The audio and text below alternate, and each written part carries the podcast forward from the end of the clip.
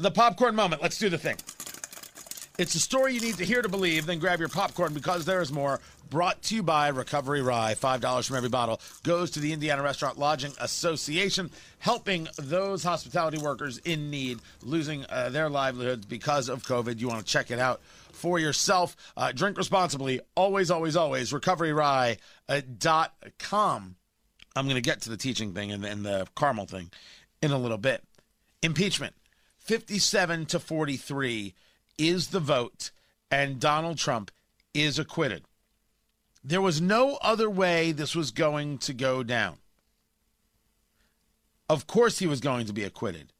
Those who voted uh, in favor of conviction Richard Burr of North Carolina, Bill Cassidy, of Louisiana, Susan Collins of Maine, Lisa Murkowski of Alaska, Mitt Romney of Utah, Ben Sasse of Nebraska, and Pat Toomey of Pennsylvania. And they are all wrong. The wrong comes from their unwillingness to put the Constitution first. Oh, Ben Sasse is going to have some words with me, and I'm going to have some words for Ben Sasse. The article was incitement of insurrection. And with all due respect, there is no possible way you got there because that First Amendment conversation is clearly a better conversation. If you want to discuss what the president did or didn't do, ah, that's a conversation of dereliction of duty. Where have you been? We've been discussing exactly that. From the beginning, we have been discussing this very idea of dereliction of duty, to which I argue the president is guilty.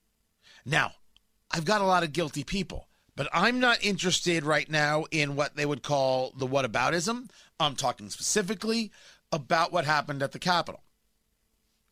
We can discuss the dereliction of duty from members of Congress and senators all up and down the sphere, from elected officials everywhere who allowed riots to take place in Seattle and in Portland and Minneapolis and Chicago and New York and right here in Indy. Is there any question that Mayor Hogsett is guilty of dereliction of duty? There is no argument that can be made. I would laugh at people in their face, mask or not, who said that he wasn't guilty. Two nights of rioting? One can ask the question whether or not Governor Holcomb should have put forth the National Guard on the spot.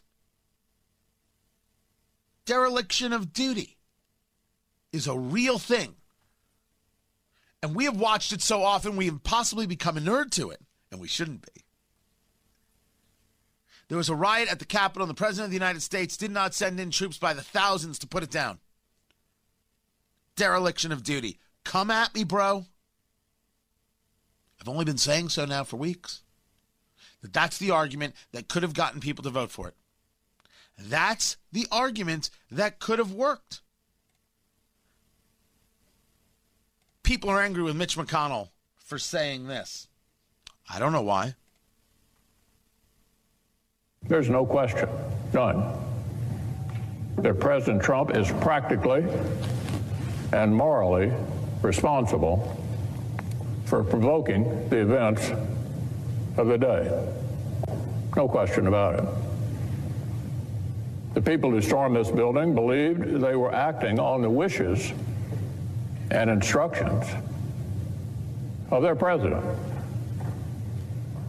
And having that belief was a foreseeable consequence of the growing crescendo of false statements, conspiracy theories, and reckless hyperbole. Now, where Mitch McConnell, I think, failed in, in this conversation is if you want to make the argument that Donald Trump is practically and morally responsible, well, I don't know if you have that argument because you're making the argument of incitement.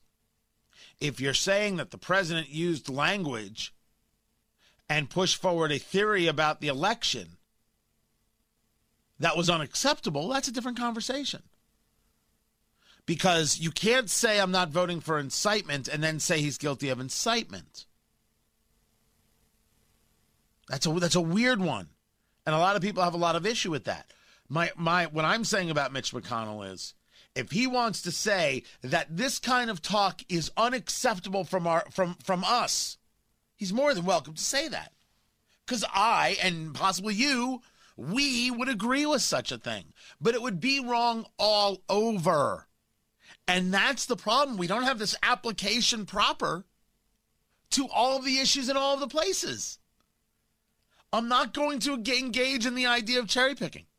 Not, it's fine for them, not fine for them. Oh, we're not going to look over here. We're only going to look over there. No, no, no, no, no, no, no, no, no. Uh, that dog won't hunt. The president has been acquitted, and that is absolutely the right move to make.